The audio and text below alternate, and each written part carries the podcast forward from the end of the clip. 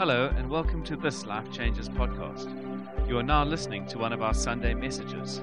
If you'd like to know more about Life Changes, you can visit us on Facebook, Twitter, or Instagram. Now lean in and enjoy. I've done this pulpit for very short people, not sure why.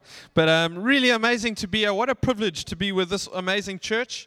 Um, I want to start off by um, firstly introducing myself. As Gabe said, my name's Tyler. I'm part of the Life Changes team on staff. Um, at the same time, I also just started my own coffee business, which is really, really exciting and loving that, which has been a lot of fun. Um, and yeah, I get to be part of this amazing team. That is my wife, Kate. I love her with all my heart. Thank you for sending her um, and loving her. And she really loves this church. We often um, will just sit at home and talk about, and we I love Table View. Those guys are amazing. But got some of my mates from Tableview here who are part of our life group, which is cool, sitting right at the back there like the gangsters. Um, but they're really nice people. Um, but uh, yeah, just uh, you guys are an incredible church. Eh? You love each other in an amazing way. I just, um, uh, it's quite an interesting thing when you walk into uh, having been part, very, very much part of a church for a long time, and then you plant a church in another area, and then you walk into a room, and there are all these faces that you don't know. And I'm really used to knowing everybody, and just an amazing thing to walk into a room and see how people have sown, and people have loved people, and people have stretched themselves, and um, you really are an incredible church, Life Changes Milnerton. And we hear story after story after story of faith journeys and God doing amazing things. And I, I just thought before I start preaching, I'd boast about one couple, Warren and Inga Stain. These, um, this, this couple is incredible. Um, so when I join church, if you join church, you have to join the kids ministry. That's a rule. So if you haven't been part of kids ministry, you need to get involved there. But I, when I got saved at 16 years old, I became part of a kids ministry, and myself and, and Warren and two other people went on a, a conference trip up to Joburg to go learn about kids ministry and how to do it well. And I remember it was one of the most ridiculous times, couple of days of my life, because Warren is one of the naughtiest guys you will ever meet. He hid my bag, he would steal my bedding and hide it in the bathrooms. It was just a ridiculous couple of days. Um, but, but I just saw a person who's passionately in love with Jesus. And to hear you guys pioneering the prayer meetings here and now moving that over to Tableview, if you guys want a very accurate prophecy, chat to Inga. Um, but, but yeah, just you guys are incredible. I really, really love you. And thank you for loving me and for loving my wife. You've, uh, you've really been amazing. So love you guys. Um, Gabe, you're also a very good thing, eh? Um, but this morning I have the yeah the real privilege of of preaching God's word. And last last thing, I'm so excited for my friends Crystal and Michael. They're amazing. I know he was in the darkness in the back of that photo, looking a little bit creepy. Hello. Um, but but really excited for them. They're an amazing couple, and so amazed to see what I've I've been part of the journey, and it's so amazing when you're part of people's journeys, and then they take these big steps, which is really really cool. But that's enough about all of those things. This morning I get to um, preach God's word, and we are in the middle of a series called A New Way. It's in the book of Colossians, and last week Gabe did an incredible job of opening up the series. I went and listened to it online. Um, really really amazing job of opening it up and and getting us started. Um, and this morning, I just want to give you a bit of context. If you weren't here last week um, and you and you haven't read the book of Colossians, firstly, I'd love to say go read it. It's four chapters from beginning to end. It'll take you 15, 20 minutes to read. And we read it together as a life group on on Tuesday evening. And after reading the book, you're just so full of Jesus. You can just read it from cover to cover. We read it very quickly. There are a lot of names that are very difficult to pronounce. Um, so Rochelle struggled with that in chapter four. But um, but but once you read it, you read it 15 minutes later, you're going, Jesus is incredible, and that is what the Word of God is designed to do. It's designed to ignite our hearts to fall more in love with Jesus. So I would encourage you go and read it. Just to give you a bit of context, the book is written by a man named Paul. Paul is in prison while he's writing this, and he writes to a church in a place called Colossae. This church was planted by a man named Epaphras. So Paul has never been to Colossae. He's never met these people, but he's met Epaphras. Epaphras got saved in a place named Ephesus, which, which is kind of modern day Turkey. If you've ever heard of, of, of Paul and Ephesus, he preached there. This man Epaphras got saved. And what Epaphras did was he went back home to Colossae and he decided to plant a church. And what I love about the story of this book is that actually the qualification of God is for every single one of us. What I love about that story is that actually he got saved, he fell madly in love with Jesus, and he went, I'm going home. I might as well plant a church. I don't know how many of you guys have done that recently. We just went home to the city. We're like, let's get this thing started. He went home, he started this church, and it started to grow. People were added and uh, but the area is quite an interesting area, Colossae, full of, of people who worship many different gods. And so what started to happen is this strange teaching started to creep into the church. And Epaphras went back and spent some time with Paul. And Paul writes this letter for two reasons: one, to to bring a, a measure of correction to this church, to to pull them away from that false teaching and also to encourage the believers in Colossae because they're an amazing church. And actually, he's heard of how incredible they are from Epaphras. And so he writes this book, or this letter rather, four, four chapters as we read it, but it would have been one long letter when they received it um, to encourage them. And kind of the main themes of this book is, and, and you as you hit it, as you start reading it, you realize that, that Paul is just boasting in the name of Jesus. He's saying Christ is Lord over all. He takes the, the from verse um, 15, 16, he just starts to speak about the preeminence of Christ, the bigness of Jesus, the glory of Jesus. And he goes on to do that. And he, he speaks about how actually he God has secured salvation and redemption for his people. And you read this, and as you read the book, you just get the sense of of I am secure in Christ. The sense of Jesus is so unbelievably incredible. And so he writes this, and, and kind of because of that secure salvation, because we are redeemed in Jesus, we have a rudder to live our lives by. We have a rudder that directs our paths. And, and so, what is starting to happen to this church is because of false teaching, some of them are starting to go down a path that is not God's intention. And so, what he starts to do is he speaks about Jesus and then he starts to boast and give them direction. And, and, and what I so love about being in a personal relationship with Christ is it means that my life has direction. You sit with people, we were at a birthday party uh, last night for an amazing girl in this church named Kaylee. Um, and there were a couple of people there, interesting stories, different stories, but you're just chatting with people and you realize outside of Christ, we have no direction. Outside of Christ, there is no rudder, there is no bearing for us to live our lives by.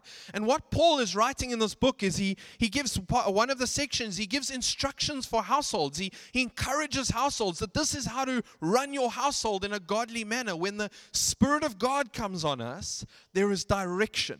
There is a sense of, I know where I am headed because I have a Lord who is over my life. I have a King who has a purpose and intention with my life. And, and so that is kind of the big themes of this, this book. And, and today we're going to be looking at a little bit deeper into community. And I want to say to you this morning that God doesn't leave us wondering. God doesn't leave you wondering. He doesn't leave us wondering about, well, how should I live my life? What is, he doesn't leave us wondering about, okay, cool, start the church and you guys figure it out. No, he gives us his scriptures so that we can know his design and purpose. And I, will tell this joke over and over again, but Wally Gertzmeyer would make this very trite comment. He would say, if you want to hear the audible voice of God, read the Bible aloud. It's just this very trite statement, but actually, it's this truth that when we desire to know the design and plan of God, get stuck into His, his scriptures. They are powerful, they transform.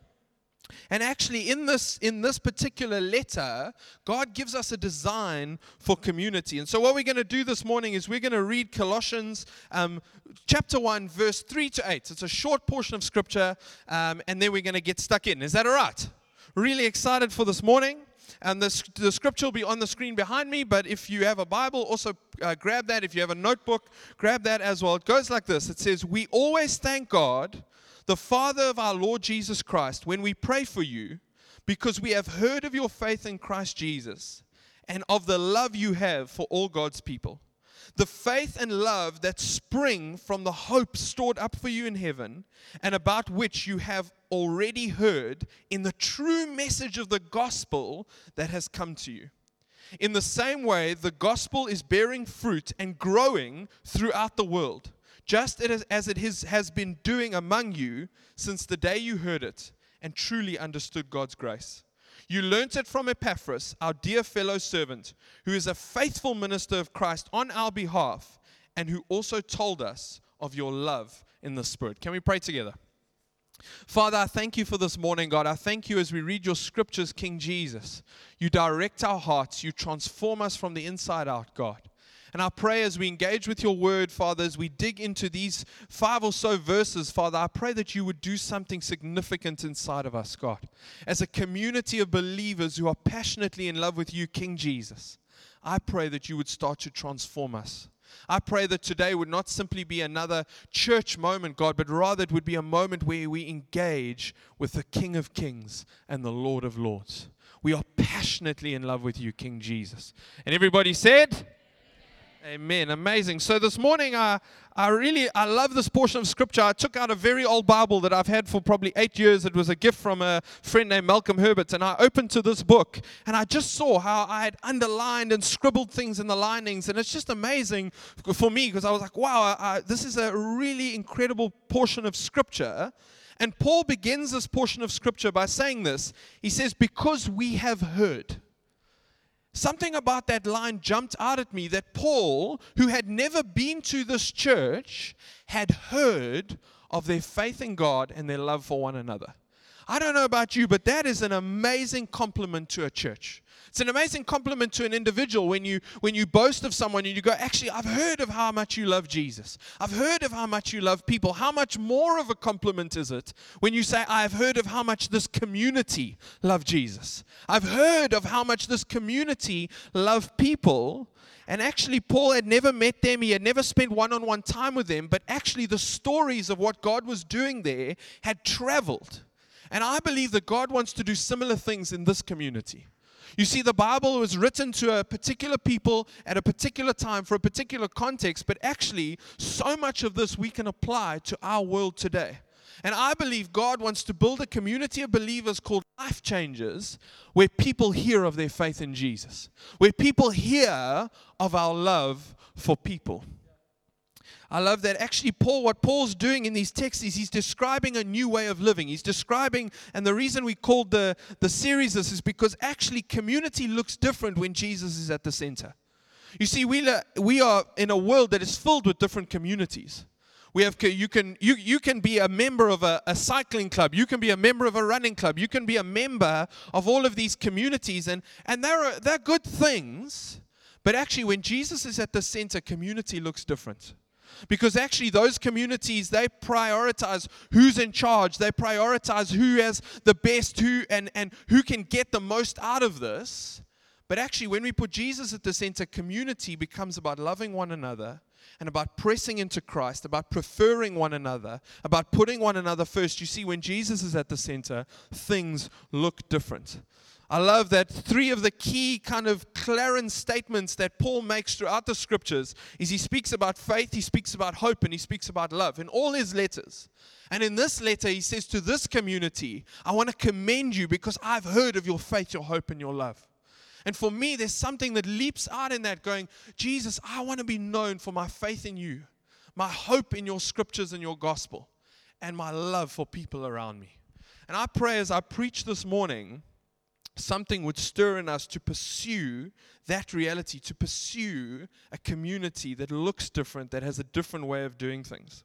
Um, two or three weeks ago, we went away on a men's camp. Men's camps are always intriguing things. It's quite an interesting time. We had a separate bungalow for the snorers so they can keep each other awake, um, which is, is, is good. But uh, it was an amazing time. We had guys sharing of God's breakthrough. But uh, on my way to camp, uh, I gave my dad a quick call just to say, How's it, Dad?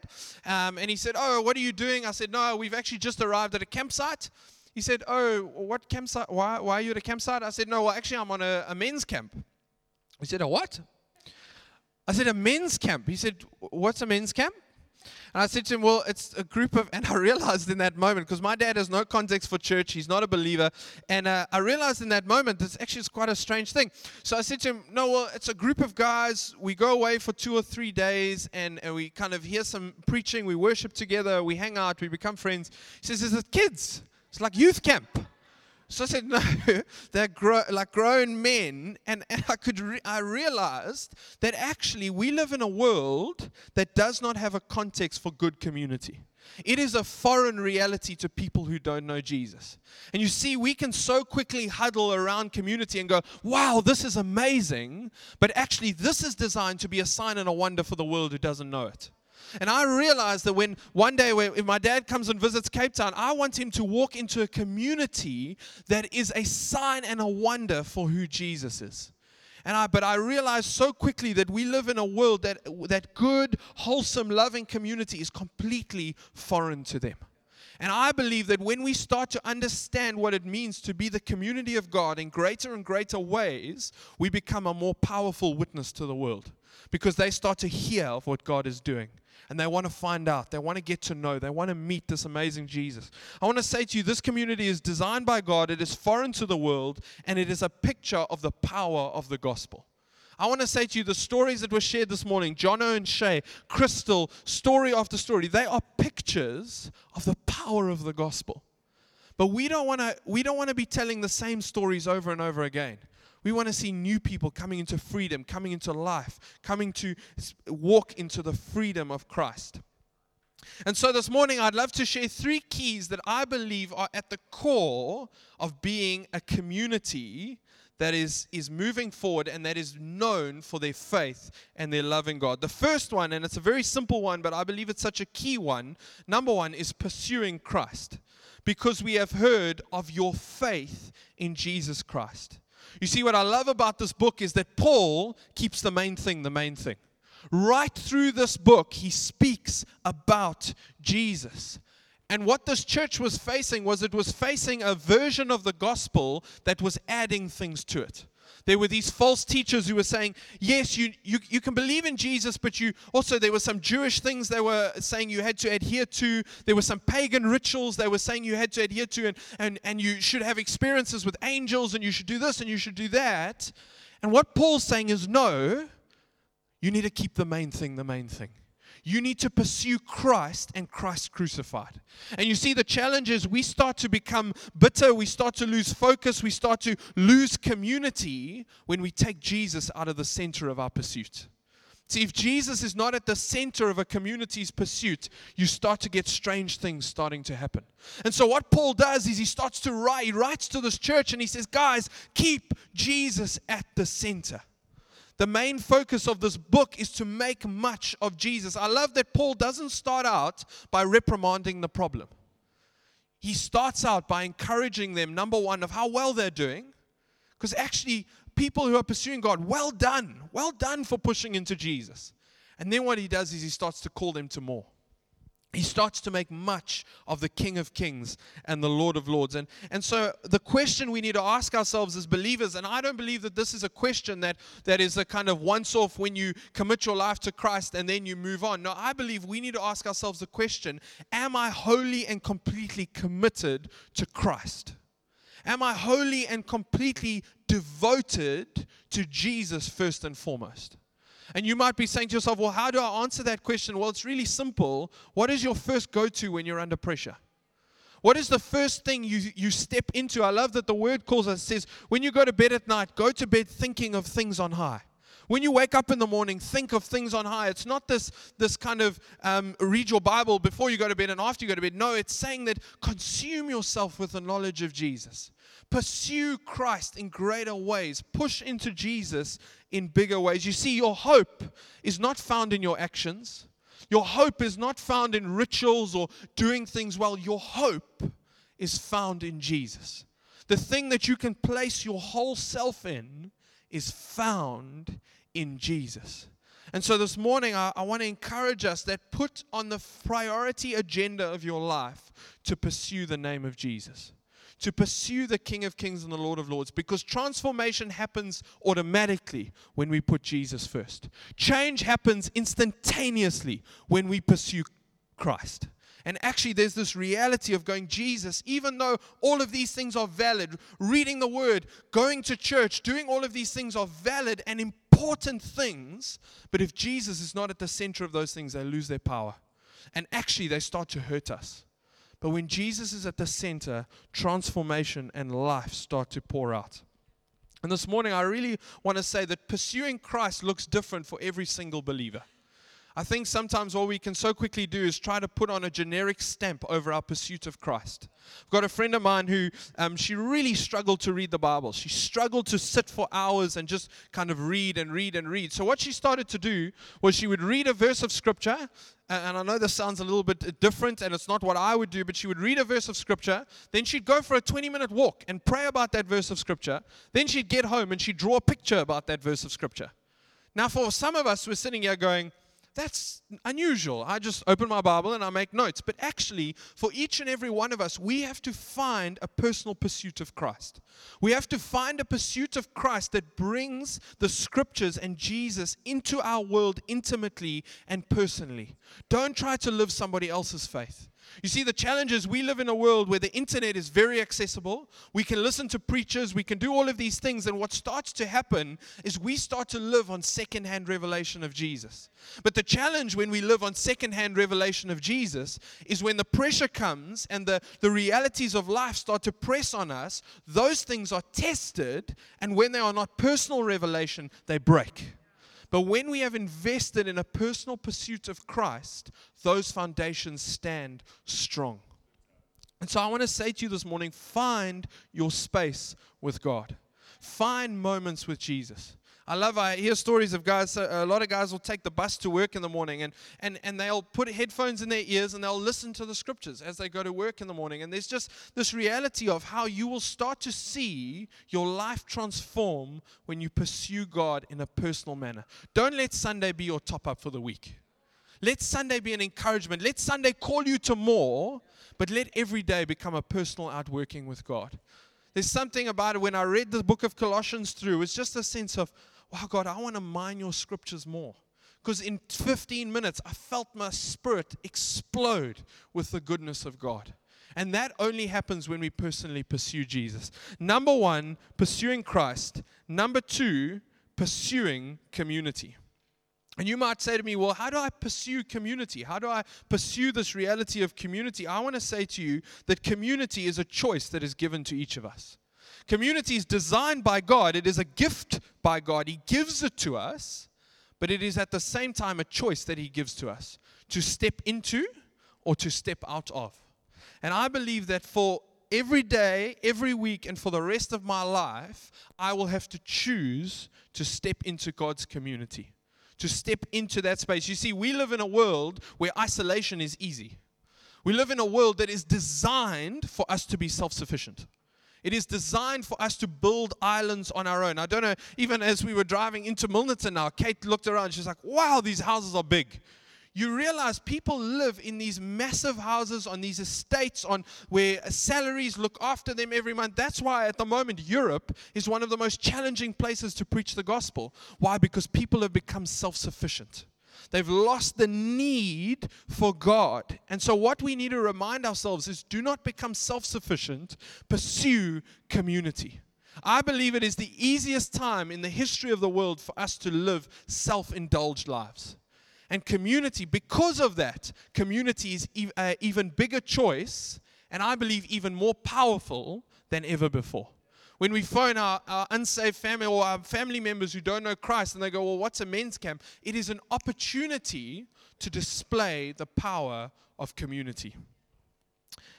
At the core of co- this community journey is this concept called love. I love how Paul puts it. He says, The love you have for all God's people. He had heard of their love for one another. And I think um, love is not only a feeling, but it is a choice we make empowered by the Holy Spirit. You see, love is often taught to us as this cool feeling that when you meet someone for the first time and you get those butterflies in your stomach, and you like I do every morning when I wake up next to my wife. But um, but you know that that feeling of like, oh, this is so exciting. But actually, no, love is a decision that we make every day. And you might have heard this many, many times. But in order to press into community, we have to master the art of love. Because love is this fascinating, powerful thing that can change the world but if we want to live in community, it is something that we need to press into. You see, 1 Corinthians 13 is not just this text that speaks about. Um, that is great for weddings or great for when you start dating or you go on a marriage course. No, 1 Corinthians 13 is a commission by the King of Kings. It is this text that calls us to so much more. And I'd love to paint a few pictures for you. And, and after I've been, I've worked full time for the church for eight years, I've been part of Life Changes for 10 years. And so, what that has afforded me the opportunity is to walk lots of roads with lots of different people. And it's so fascinating because we celebrate amazing stories of people stepping out and pushing in and pushing into more. And, and Warren and Inga pioneering again after years and years of being in our community. And, and all of these things, we celebrate them. But unfortunately, I've had the, the, the opportunity to sit across from table, tables with people who have discussed their reasons for, well, yeah, I just can't do this anymore. And, and I just wanted to paint a few pictures and then illustrate how actually the gospel challenges us in this area, how a revelation of love challenges us in the area of community. The first one, and, and I've got this a couple of times, that guy promised me he would phone me last week. That guy from the church, that pastor, he promised me he'd phone me last week, but he didn't. Actually, you know what? I'm going to I'm going to have to go find another church. Oh, but wait. 1 Corinthians 13 says love is patient. Ah, that excuse. Can't use that excuse. Oh, you know that that person, they just they just irritate me so much. I can't handle the way they worship. I just can't handle it. They just make a lot of noise and they move a lot. And I'm gonna have to find another. Oh wait, love is kind. Ah, can't use that excuse. You know, that guy Tyler, he's a real chop, and they keep asking him to preach, and I'm a better preacher. I know I'm a better preacher, but actually, well, no, love does not envy. Oh, can't use that excuse. You know, I know my finances are a mess, but that guy, Brett, who does he think he is challenging me about my financial situation? Who does he think he is? I, it's my personal thing. Well, no, actually, love rejoices in truth. Ah, can't use that excuse. And you see, when we start to understand that love is a practical thing, you know, I've been hurt so many times by people in and out of the church. I just can't trust people. No, 1 Corinthians 13 says love always trusts. It doesn't say love trusts sometimes. It doesn't say love trusts when it's convenient. No, it says love always trusts. And you know what that means? I've got to trust that the power of God will heal my brokenness so that I can love people in community, so that I can trust people in community. You see, so many people I've sat with over years will use this statement, you know, I, am just really closed off. I can't trust people. I want to say to you that the scriptures, when, when Jesus says love always trusts, he is inviting you into a space where he can heal you and give you the power to trust people. This is not a whipping our back and forcing ourselves to be better. No, it's going, God, I am not strong enough for this. I can't trust everybody. I can't do this. But with your power, we can become a community that loves one another. I've been walking with the same person for years and nothing ever seems to change. I, I just can't lead this home group anymore. I can't do it anymore. Well, no, the Bible says love always perseveres. And so when we when we start to and as I read that scripture and as I engaged with this this sermon, I, I realized that actually God doesn't give us an out because He wants the best for us. And when He designs it, it is glorious and it will work if we will give ourselves to it. And so this morning, what I wanted to illustrate with these thoughts is actually that love is not just this ethereal concept that we talk about. No, love has a practical outworking. So, that person that you had that coffee with last week who said something that offended you, well, the Bible says love always forgives. And so, and that, and, and I don't say that in a trite manner. I say that in a manner you've got to ask God for the power to outlive that. You've got to ask the Holy Spirit. Say, God, I need you to help me forgive that person. Jesus says you need to forgive 70 times 7. He's not giving you a number to try and reach. He's saying you've got to do it over and over and over again. And you see, when we start to steep ourselves in these realities, community starts to become something that transforms the world. It happens a little bit slower, it's a little bit more challenging sometimes, but we start to change the world. I've got an amazing friend called uh, Jake Hearn, and uh, he's he's a, a, really incredible guy. And when I was 16 years old, I got saved. I started. Um, I was involved in youth ministry, and he he invited me into his home. Gabe was living with him, and so I became friends with him. And I remember when I was 18 years old, I went through a very challenging time. I had to find a place to stay. And I was just chatting to Jakey. I said, oh, It's a bit of a tough moment. He said to me, You know what? Come live with me.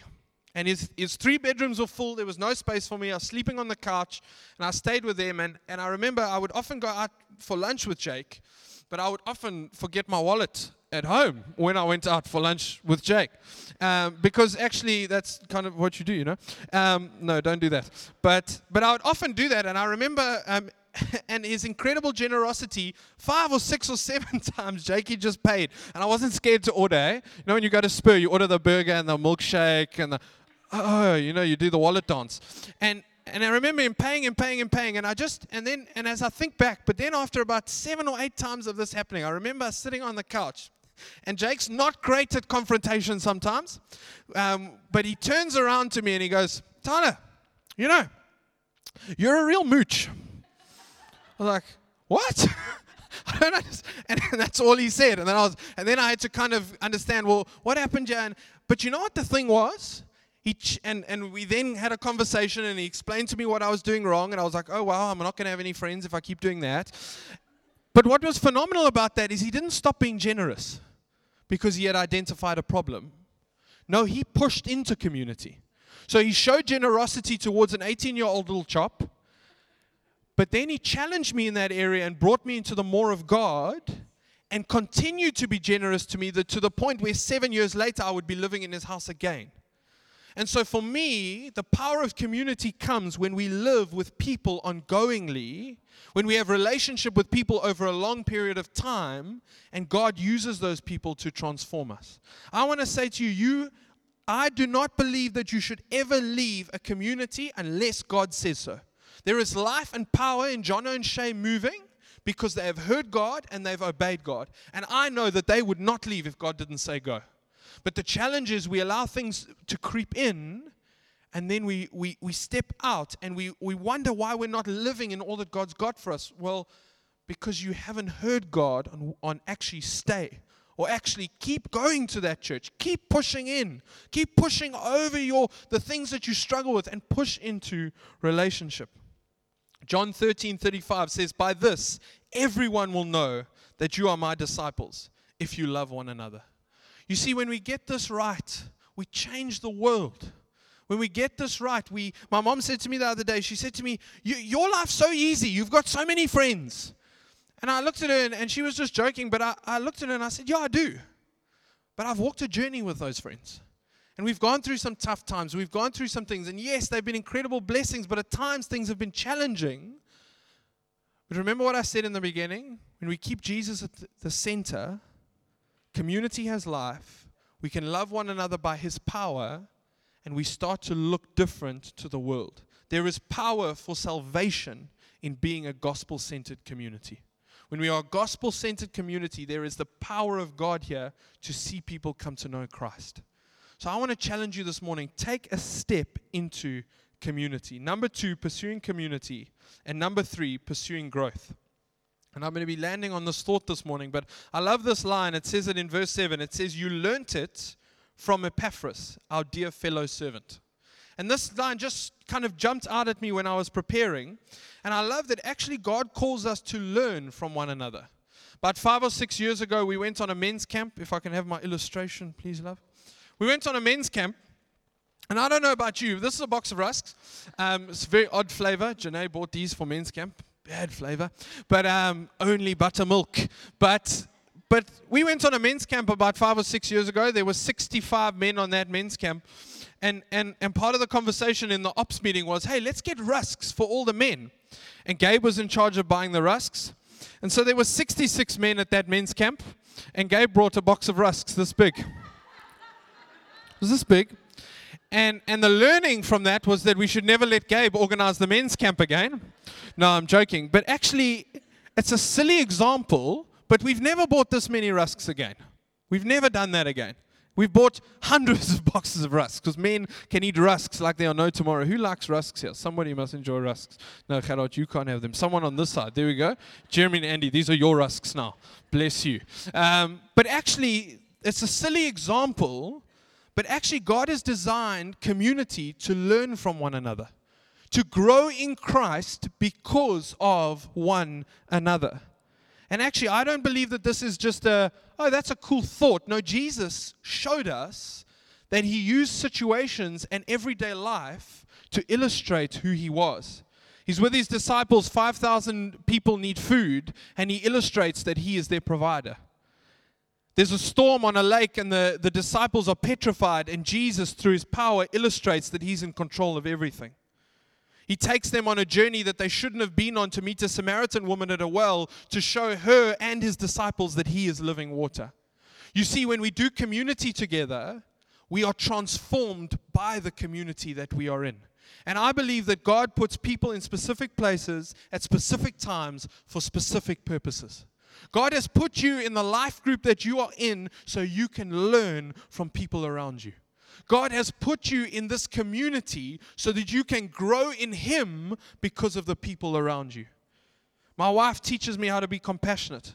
My friend Gerard teaches me about gentleness. Fiona over here, te- where's Fiona? She's left. She was over there. Fiona teaches me actually how to lead people in the tough moments. Gabe, Gabe, um, and then, no, I'm joking. Gabe's, uh, years and years, I've watched Gabe lead people with gentleness. And I've learned how to lead people gently, but prioritizing their future a couple named Una and Andrew are in this church with you have taught me how to love Jesus in the midst of the biggest trials of your lives. There's a man named Mark Rossi who recently joined our church, and I got the privilege of going to Doha with him for 10 days. And actually, I got to see a glimpse, a bigger glimpse of what generosity looks like, because he's unbelievably generous.